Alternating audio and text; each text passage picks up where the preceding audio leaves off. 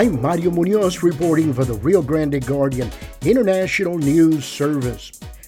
Lieutenant Governor Dan Patrick has some advice for President Joe Biden. The first thing he could do is what he should have done on day one. It'd be nice if he actually came and saw what was happening. That would be number one.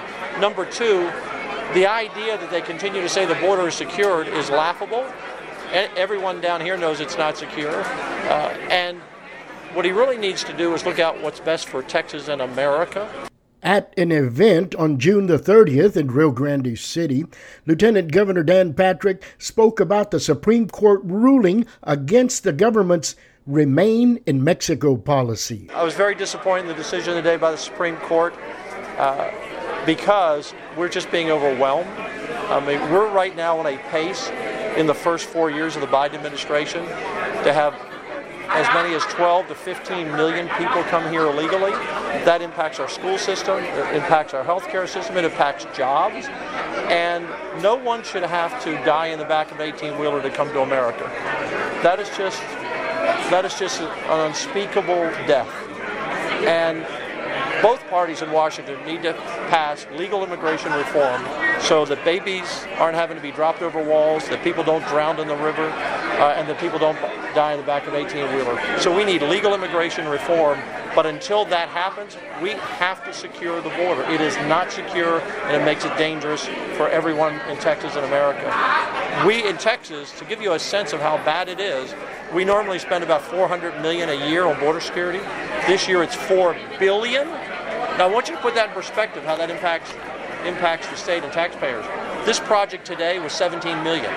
So imagine how many projects we could do for education, for healthcare, to create jobs, all these things for the people of the state and the region if we weren't spending 4.2 billion to do the job the federal job, government's not doing.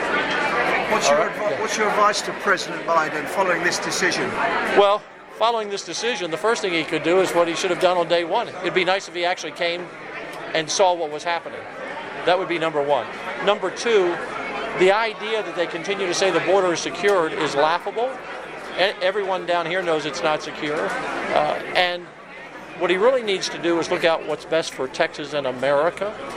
And again, we need legal immigration reform, but until then, you just have to secure the border.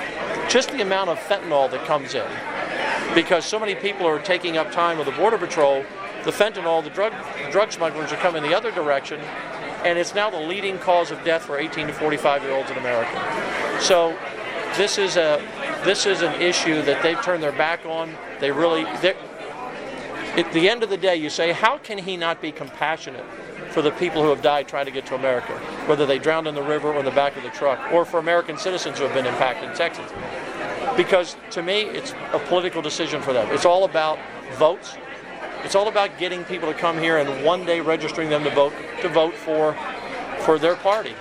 That should not be the basis of a policy for Republicans or Democrats. And that's what it's all about. Thank you all.